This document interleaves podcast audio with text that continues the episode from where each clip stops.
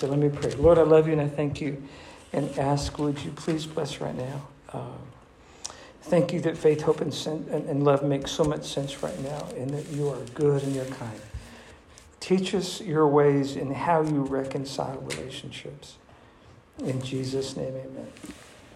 All right. Genesis 42, if you look at this with me. I want to read the story, uh, just read it to you, and then we'll, we'll work through the text. Uh, to set the scene, uh, Joseph is now in second in command in Egypt. He answers to no one except the Pharaoh himself. And he has gone from the hated little boy, the little teenager who was rejected and abandoned by brothers, sold multiple times in the, in the human trafficking slave trade in the ancient Mediterranean world, ended up in Egypt, was imprisoned for possibly 10 to 11 years, possibly, and then finally he's out of prison and he's now reigning as one of the principal authorities in Egypt. So he's vindicated. And he does so because he knows he's able to, uh, to interpret dreams. And he interprets the Pharaoh's dream that there's going to be seven years of plenty, seven years of famine. And because he knew that, he was able to say, let's, let's plant double crops, let's tax everyone a certain portion of the crops so that we can store for the seven years. And he ends up saving the land of Egypt and putting them as the number one superpower on earth, as well as untold people having food because of his decision. So the scene is set, and yet we're at the place where he has not reconciled with his brothers, which is where the trouble started. And this is the beginning of that. So Genesis 42, verse 1. Now Jacob saw that there was grain in Egypt. And Jacob said to his sons, Why are you staring at one another? And then he said, Look, I've heard that there's grain in Egypt. Go down there and buy some for us from the place so that we may live and not die. So ten of Joseph's brothers went down to buy grain from Egypt. The scene is set. Here we go. They, uh, verse 6 Now Joseph was the ruler of the land. He was the one who sold grain to all the people of the land. And Joseph's brothers came and bowed down to him with their faces to the ground. Why is that significant? Joseph's brothers are now bowing to him, faces to the ground. Why is that a big deal? Because during the dreams, this little 17 year old kid said, Hey, y'all want to hear my dream? Guess what? You all are going to bow down and worship me. And they go, Really? Come here. We want to, we want to beat you up right now. And, and yet, here we are. The 10 brothers are bowing down with their faces to the ground. And then, verse 7, it says, Joseph saw his brothers, he recognized them, but they did not recognize him. He disguised himself and he spoke harshly to them. Joseph is speaking harshly to his brothers. Why? That's interesting. Joseph remembered the dreams which he had had about them. Joseph remembered the dreams that he had about them. I want to make a brief comment. God knows how to encourage, and God knows how to speak truth to you, even when nobody else is. God, God sees that you have worth, and God can speak truth and grace into your heart, even when no one else does. So Joseph remembers his dreams, he remembers the abuse stories, and according to verse 8, he speaks harshly to them and he says, You are spies, and you have come to look at the undefended parts of our land. And they said to him, No, my Lord, we're your servants, and we've just come to buy food. We are all sons of one man, and this is how they describe. Sonny, it says five times. This is how they are described. We are honest men. That's what it says. We're, we're just here to buy, buy grain. We're all sons of one man, Israel. We are honest men. Your servants are not spies. Joseph said, No, but you have come to look at the undefended parts of our land. No, no, no, no, no. Your servants are 12 brothers in all, the sons of one man in the land of Canaan. And behold, the youngest is with our father today, and one is no longer alive. They think Joseph's dead. They think, and he's standing right in front of them. I wonder what was I wonder what was going on in, in Jacob's heart or Joseph's heart. Just cannot imagine. Joseph said to them, It is as I said to you, you are spies. By this you'll be tested, by the life of Pharaoh. How's that for authority? He can swear over the life of Pharaoh. That's authority, that's power. For by this you'll be tested by the life of Pharaoh. You shall not leave this place until your younger brother comes here. Prove it. Prove that there's a little brother. And if you don't, you're going to die. Send one of you and have him get your brother while you remain confined so that your words may be tested whether there is truth in you. Ooh, what a question. Whether or not there's truth in you. But if not, by the life of Pharaoh, you are certainly spies. So he put them all in prison for three days. Can you imagine? Why did he do that? Do you think Joseph said, You know what? I think I was in prison for about 10 years because of you guys. I think I want you to know what that feels like. Lock them up. And those big Egyptian bodyguards came, shackled, wooden blocks around their feet, dungeon. Three days. Three days.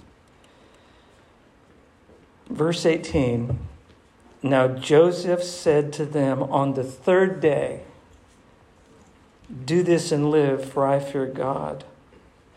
Pam, I think something's stirring in Joseph's heart. I think he's kind of breaking a little bit. If you are honest men, let one of your brothers be confined in your prison. But as for the rest of you, go carry grain for the famine of your households, and bring your youngest brother to me so that your words may be verified and you will not die. And they did so. While they're walking, while they're walking away from him, the ten brothers talk to each other. They, go, they say this Truly, we are guilty concerning our brother because we saw the distress of his soul when he pleaded with us. And yet we would not listen. For this reason, this distress has happened to us. And Reuben answered and said, Did I not tell you, do not sin against the boy? and you would not listen. Now justice for his blood is required. They're reflecting back. Now this is a lot this is a long time ago. They're reflecting back, and this is the only text that we have where it says Joseph's heart is breaking. He's 17. They they bind him, they grab him, they're arguing whether or not he should be killed or not. And it says that Joseph we saw the distress of his soul when he pleaded with us. Can you imagine the little brother begging his brothers, Don't kill me? Can you, you can make a scene out of that movie. That's intense. Please don't kill me. Please don't kill me. Please. I'm just telling you my dream. I, this is what God said. I, I don't know what's going on. Please don't hurt me. And he's begging for his life. And Reuben, Reuben says, you know, to the knuckle-headed brothers, see, I told you not to hurt him. Now look what's happening. You know, I tried to protect him, but y'all wouldn't listen. You know, can you see the brothers going at it? It's crazy. Verse 23 They did not know, however, that Joseph understood them, for there was an interpreter between them. You know what's happened to Joseph? He's forgetting his Hebrew. He's speaking Coptic. He's speaking Egypt fluently by now and he's forgetting some Hebrew. And so there's an interpreter there. And now, and his Hebrew's coming back and he's getting it all. And verse 24, he turned away from them and wept. Can you imagine hearing your brother say, Don't you remember? He kept begging, Please don't hurt me, don't hurt me. And we ignored him. And I was the one that told you, Don't kill him. Now look, we're going to get what we deserve. He's hearing all this. And it so, dis- it so hits him that he has to turn away and he weeps. He comes back and he said to them, I'm going to take Simon and I'm going to put him in prison. The rest of you go, and you better bring back the baby brother. That's how it's going to be. And then he gave orders to fill the bags of grain and then, and then refuse payment. Take the money that they had given and put it inside the mouth of the sack, and then even gave them provisions for the long journey. So they loaded the donkeys with their grain and departed from there. Now, verse 28, when they went to go feed the donkeys at one of the overnight camp, camping sites, one of the brothers said, Look, my money is in the bag. It's returned. Look, it's right in my sack. Then the hearts, their hearts sank, and they turned trembling to one another, saying, What is this that God has done? They're scared, they're afraid when they found that they, their money was returned and they were given extra provisions. They were afraid. So they finally get to Jacob's house in the land of Canaan. They tell him everything that happened. The man, the Lord of the land, spoke harshly with us and took us for spies. But we said to him, We are honest men. We are not spies. We are 12 brothers, sons of our father. One is no longer alive, and the younger is with our father today in the land of Canaan. But the man of the Lord of the land said, By this I will know if you are honest men. Leave one of your brothers with me and take grain for the famine, and go. Bring your youngest brother to me so that I may know that you're not spies and you're honest men. And when Jacob heard that, Jacob said, You have deprived me of my sons. Joseph is gone, Simon is gone, and now you would take Benjamin. All these things are against me. It's like it's like Jacob is like all of life is against me. He's exasperated. I'm going to say something, read something uh, in the scriptures. The scriptures say some really raw and tough things sometimes, okay? Now, Reuben, you got you to appreciate this moment here. Reuben is the guy that said, you know, hey, when they arrested little Joseph, don't kill him, you know, let's not do that, let's not be harsh. Look at this, verse 37. Jacob's despairing, you know, I've lost Joseph, I've lost Simon, and now they want Benjamin. Oh, life is against me. Verse 37. Reuben said to his father, I'll tell you what, you may put my two sons to death if I don't bring back Simon to you. What? What? You're the guy, you know, defending Joseph so they wouldn't kill him, and now you're offering your two sons? as guaranteed payment that if, if he makes the trip down to Egypt and doesn't bring Simon back, and of course Benjamin with him, that, that Jacob gets to sacrifice his two grandsons? How absurd is that? What is going on with these knuckleheads? But Jacob said, My son shall not go down with you, for his brother is dead, and he alone is left if harm should happen to him on the journey, on the journey you are taking, then you will bring my gray hair down to hell, in Hebrew Sheol, down to Sheol in disgrace and sorrow. Wow, what a mess. Let's walk through some things. Okay, so check this out. In the first block, um, the sons of Israel came to buy grain. I told you all this, all the stuff that's been happening in all these stories, it's all coming together. God is setting the scene for an amazing thing to happen in Egypt. We looked at that. Uh, I, I, told you that Joseph recognized his brothers. He didn't, rec- or they didn't recognize him. Um, I, Joseph remembers the dreams that he had. His brothers confess that they're honest men. What in the world does that mean? And uh, you have in verse 21 they're talking to each other. They don't realize Joseph is overhearing. And they're saying, Look, we're guilty. Man, this is payback for what we did to little Joseph. It is payback time.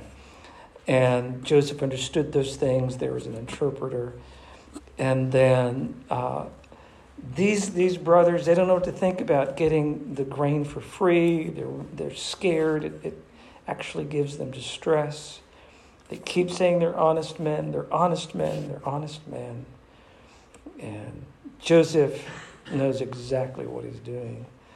Um, let's look at this. Let's do life application. Number one uh, God is about to reveal why Joseph was down in Egypt.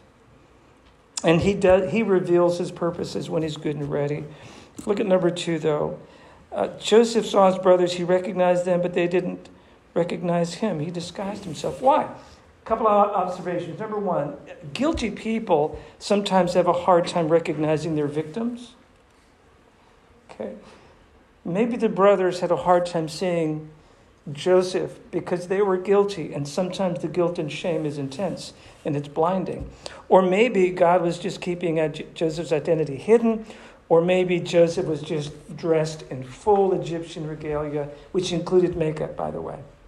Uh, males wore makeup as well as females, and they did this as status symbols. Okay? And so the higher status, the higher economic status you had, higher the nobility, you had more money, you would be able to buy uh, uh, higher quality and more, more makeup. Um, so maybe, maybe it was all those things. We, we don't know. But the brothers did not recognize Joseph. Number three, he spoke harshly. Why? Joseph, Joseph is intentionally testing them to see if they've changed. Do you think? He's testing them. Or maybe Joseph is relapsing into anger and resentment. Maybe. What do you guys think on that one? Um, I'm assuming that many of you have been hurt deeply by someone, whether it's a spouse, a parent, a sibling, a, child, your own child has hurt you deeply and said some ugly, ugly things to you and done terrible things to you.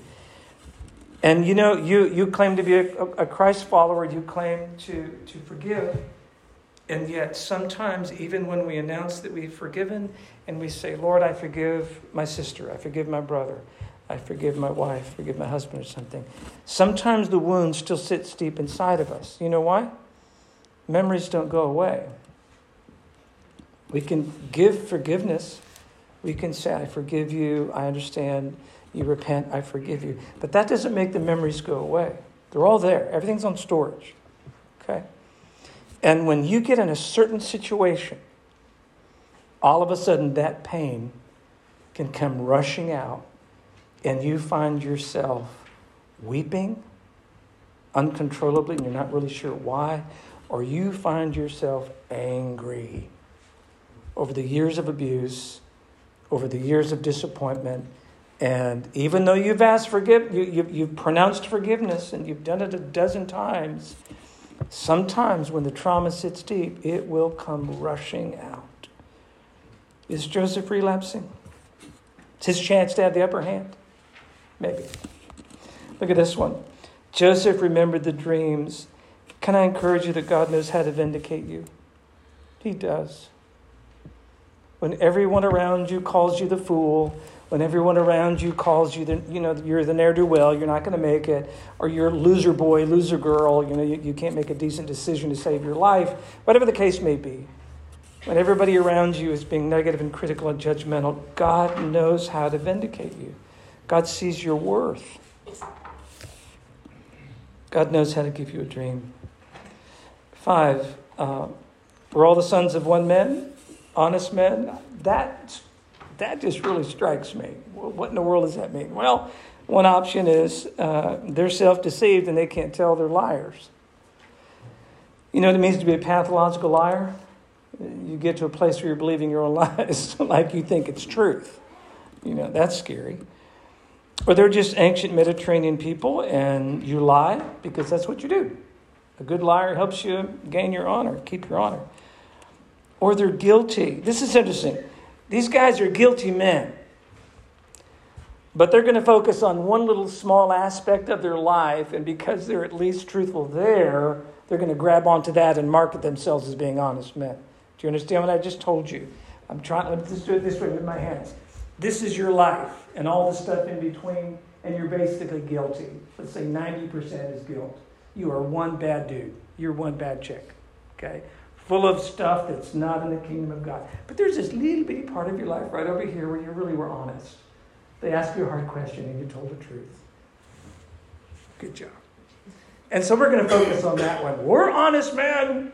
We're honest, I promise. We're telling the truth. We got a dad, and there were 12 boys, and we're here to buy grain. We're telling the truth, you know. For that little slice, they're truth tellers. But if you look at the whole of their life, it's like, oh my gosh, these are scoundrels. Isn't that interesting that we do that sometimes? We overlook the mountain of guilt inside our lives, the mountain of responsibility that we neglect intentionally. As Jordan Peterson says, we know we're doing wrong and we know we're doing wrong. A mountain of responsibility. We're ignoring, but this one little spot. And we zero in on that, like, ah, this justifies my life. Like you can treat your wife like she's trash, but I wash the dishes for you. Aren't I a good husband? Meanwhile, in the average 24 hours of the day, yeah, you get the point, don't you? Sometimes guilty people act guilty. And they're full of evil and dark and cruel things and they're good at avoiding, but they can focus on a little slice where they got it right. There, see, we're honest men. Yeah. You keep reading the stories like, oh man. And this big exchange, you know, oh man, we're in trouble. I told you guys we shouldn't have did it to Joseph. You know, interpretation one. Well, they're just ancient Mediterranean people, and it's they're believing in the law of ret- retribution. What goes around comes around. Eye for an eye. That's what these guys are doing. Oh man, we messed up with Joseph. It's payback. It's 14 years later, or, or more than that, you know, probably close to 20 years later. Oh boy, this is a mess. We're going to get it now. Or again, they're just acting like guilty people, or maybe the Holy Spirit's at work in them. Reuben tends to minimize his guilt. I told you not to kill him. 7. Then he turned away from them and wept. Why did Joseph weep? Did he long to be restored with his brothers and his father? He wanted family, he wanted it. Is Joseph broken by the years of abuse and abandonment? Is that why he wept? Maybe. What is, the, what is this that God has done? They were shocked and surprised when they found the money in the sacks of grain. Was that all? Like, oh my gosh, what's this? I can't believe this. Or they go, you know what? We've been practicing deception, and this feels like a trap. And they were afraid. Or sometimes good things feel bad to guilty people. Sometimes good things feel like bad things to guilty people. Sometimes guilty people don't know how to be happy. Nine, Reuben spoke to his father, saying, You can put my two sons to death. That is disgusting uh, if I don't bring back your, your Simon. Reuben is proving that he has damaged and distorted view of life. Reuben is just doing this radical contract because he's just that's what they do back then. I don't know. It's a mess. I think Reuben's trying to fix things in the wrong way. All right, there's a summary. I want to turn it over to you guys. You are you're the church, you know. Genesis 42. God is, is doing amazing things. And he's, he's orchestrating a reunion with Joseph and his brothers. And oh man, it is a cry fest. It is amazing. How do we, how do we move this into our world today? So that we are wise with our relationships. Michael, what do you think? Actually, I got a question. Okay. What, uh, I might have just missed it in the scripture, but what led the brothers to have a conversation about something that happened 10, 20 years ago as, as the thing that uh, has caused what was going on then? Guilt. So some of the interpretations had mentioned that they're largely, could have possibly, largely been guilty uh, people. If that was the case, I'm not sure that they would have focused on that one incident. Uh, Yeah. You know, it, Yeah. it seems to me like it's, it's gotta be in the forefronts of their brain for some reason. Oh, it is. That's yeah. That's really good, Michael. Yeah, yeah. That's really good. Um,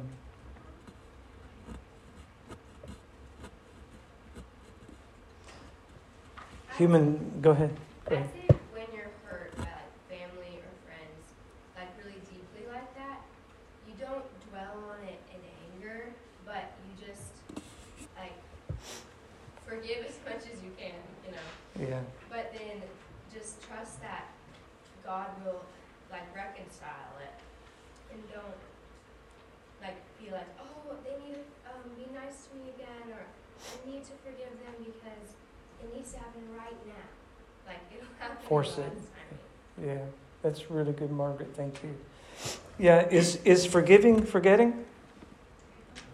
No, not at all. Not at all. Forgiveness is not forgetting. You will always remember. So, Georgia. Um, so with Reuben constantly kind of being Reuben, let's Yeah. put it that Yeah. way, Yeah. um, I almost wonder if part of the reason it was at the forefront is because he he made sure they remembered, because it seems to be in his character, and minimizing his own guilt. He's trying to make sure we all did this. Mm-hmm. It was all of us. Yeah. Yeah. That's really good. Yeah. Sure Yeah. Yeah, that is really good. Uh, by the way, uh, uh, if we could kind of peel back our little religious veneers just a little bit. Um, you know, sometimes we make mistakes, right? Like five years ago, 10 years ago, last month, we make a mistake. And then, and then we're kind of rocking on with our life, and then something bad happens. And what's the first thing we do?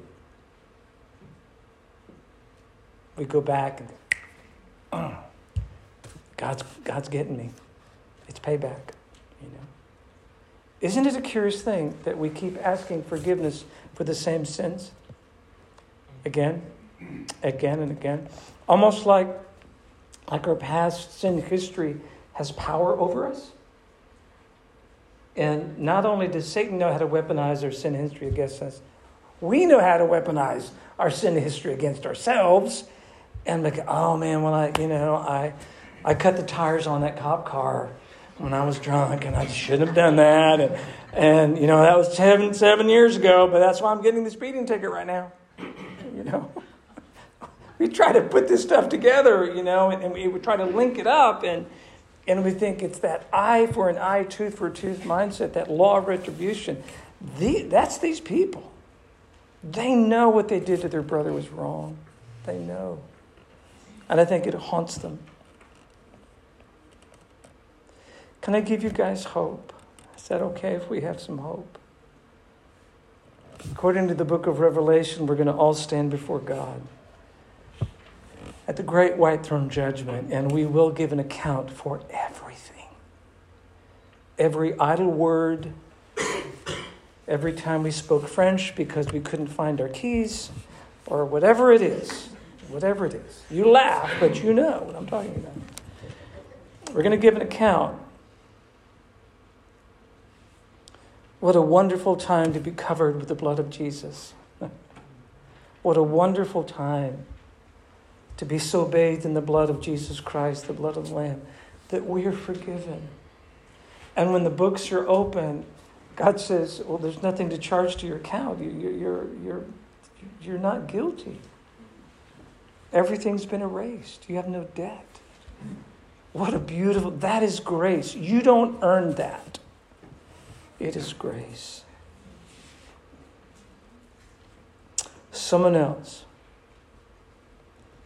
A contrast of, of brothers. You know, we, we look at the extreme nature of what Reuben pledges to do, which I'm fairly sure he had no on following up Yeah. Oh, it's ancient Mediterraneans, they were just savages and such and so. Uh, it's an awfully convenient thing to be able to do when we live in this era that's been so in, colored by Christianity, whether people know it or not, that it has civilized people to the point that something like that sounds Barbaric. insane and barbaric. hmm We are no different because really what they're doing is projecting their guilt, their insecurity, and their internal strife and the 10 plus year lie that they have maintained onto a situation where it's not worth it, which is what guilty people do. If you're guilty inside, you paint others with the guilt that you feel yourself. And damage the situation by assuming that the guy across the table from you is just like you. We do it all the time and not even realizing we do it. And that's what they're doing right here. Well, boy, somebody's trying to get one on us and, and mess with us because that's what we did. And all the while, God is the same God who's trying to reconcile everybody to himself and to each other. They can't see it because they're too obsessed and overwhelmed with what they've done to uh, recognize what's going on. And so uh, they are no different than we are. In the. Yeah. Joe, you know who's a dangerous person? The person who thinks they're righteous and thinks they have a right to hold a microscope over everybody. Watch out for that person. They're dangerous. They're dangerous. Also, like with Reuben, he was the oldest, correct? Was he? I'm going to trust you. You have a PhD. think, I, well, I, know- I thought he was the oldest. We're going with you. I know that. I thought he was the oldest. I correct? think so, yeah. I can't Is it remember. not? Is he not the No, I don't think he was the oldest. Yeah. I maybe I always just felt like he felt responsible, like he's the one that spoke up, but he actually didn't stop them. And Yeah, he couldn't do it, He carried this great amount of guilt, and so Huge. in response to that, he does Yeah. something really dumb, Yeah. offering his. Extreme. By the way, the same thing happens in the next chapter, but it's the Judah is the one that says, "Dad, look, let me have Ben. I'll take him down to Egypt. I'll get Simon. I'll fix this thing. Please, come on, Dad." And and Israel goes, "Okay, why not? I'm losing everybody anyway, so go ahead." But but Reuben was not. Reuben couldn't persuade his dad. Yeah, yeah. So. What's that? Uh, this is after. Yeah, it's a mess. It is a mess. Um, Joe, Proverbs 28 1 is really interesting. It says, The wicked flee when nobody chases them. the wicked flee when nobody chases them. In other words, guilty people act guilty. And they project it onto others, and so they run. So, yeah. I love random questions. It's, it's always kind of gnawed at me why, um, why you said, you know, this Benjamin, like Joseph was favored and now Benjamin is like, it's like, you guys don't matter, but Benjamin matters. Like, he's not gonna go. I don't want him to go. You can go, but I don't want him to go. Right. Is that, I mean, do you think that that I would, if I had siblings, I would think that would be really, um, bothersome. to be- Yeah. To be Yeah. like less than another sibling. Yeah.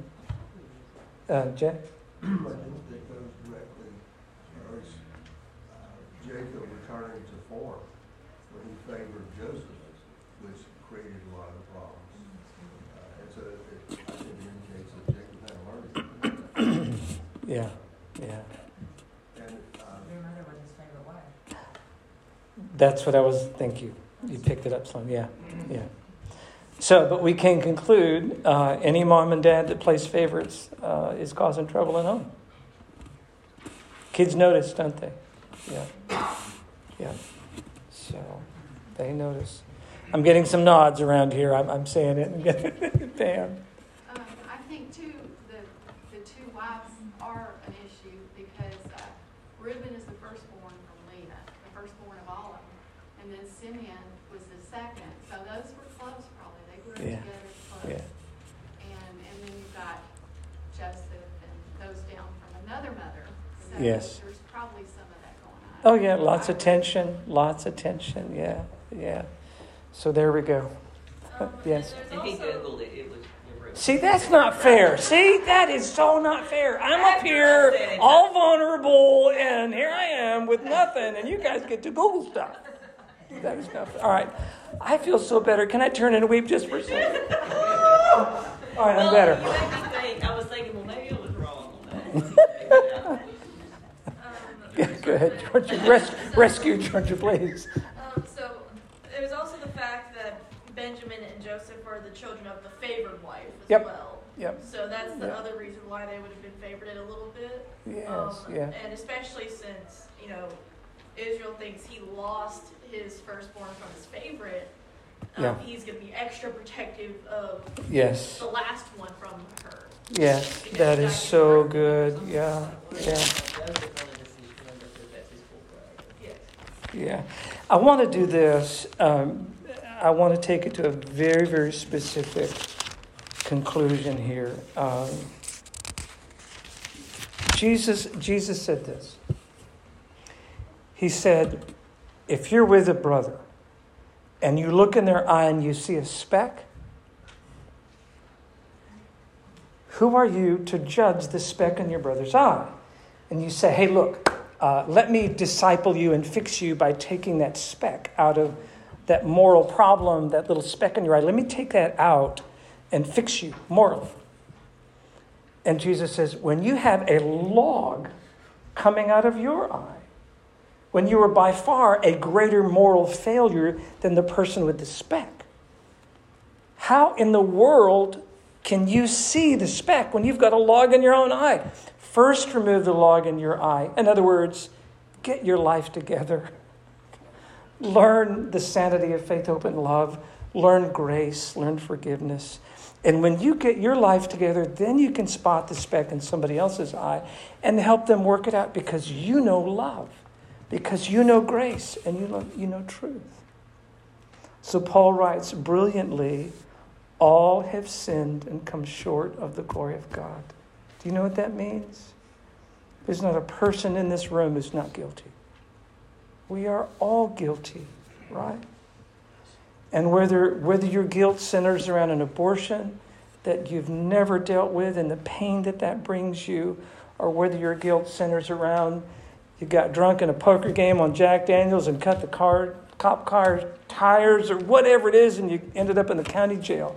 Whatever it is, you robbed a bank, it doesn't matter. Whatever it is, or the, the, the ongoing sin of you with no accountability in an iPhone. And the guilt is unrelenting. I want to read something to you. If we say that we have no sin, we're deceiving ourselves, and the truth is not in us. If we confess our sins, He is faithful and righteous, and He will forgive us our sins and cleanse us from all unrighteousness. But if we say that we've not sinned, we make Him a liar, and His word is not in us. My little children, I am writing these things to you that you may not sin. And if anyone sins, we have an advocate with the Father, Jesus Christ the righteous. And he himself is the full payment for our sins. Not for ours only, but also for the sins of the whole world. What I'm trying to tell you, dear Christ Church, is that we need forgiveness. We need grace. We need to experience and receive the love of God, the forgiveness of God, and we need to learn how to treat people that same way. As we have received mercy, we give mercy. As we have received love, we give love, which means we do not judge the sins of another person, whatever their struggle may be. You do not judge them and shame them. You love them and you walk through their pain and you share your story with them. What is that verse you just read? What's that? What's the passage? Where's it from? Uh, that is 1 John chapter 1, verses 8 uh, down to chapter 2, verse 2. Yep. Yep. Somebody else on this, this story. Brother's gone sideways trying to get things right. Yes, Campbell. Or Quinn, excuse me. It's every little every little thing that a person has ever done, when they're a little kid and they forgot about. Every little thing that eats them up inside for their entire life is guilt. Every little tiny thing that a person has ever done, weighing down on them that guilt, eating them up and boiling them. I think that what hell Yeah, I think you're getting at something really well. Quinn, guilt, bitterness is, a, is uh, man, it's a tough thing. Bitterness will eat you up. Yeah. Whether it's bitterness against yourself or other people, you know. Yeah. Someone else. Yeah, Jay. I wonder if Joseph wept, partly because he recognized God was vindicating that God was answering the prayer that he asked for all those years, and mm-hmm. some of it was just maybe joy, and relief, whatever. Yeah, Jay, and, and yeah. Jay, I know you know people who have been falsely accused, and they bear that burden for a long time. One day they will be vindicated. One day. But waiting's hard. waiting's hard. Prison can get real lonely, Matt.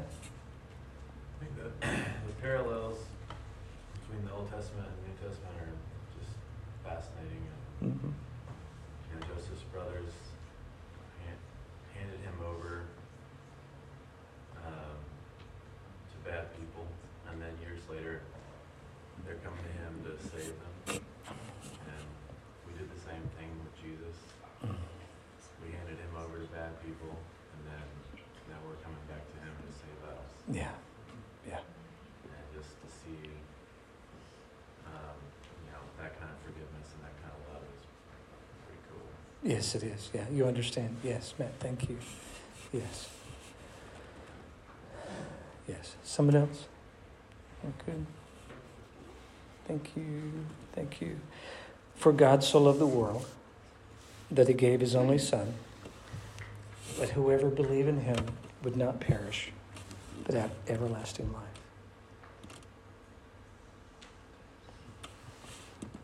I want to pray for you. Yeah. Abba, Father, uh, for the person here that who's been like Joseph and they have been harmed terribly,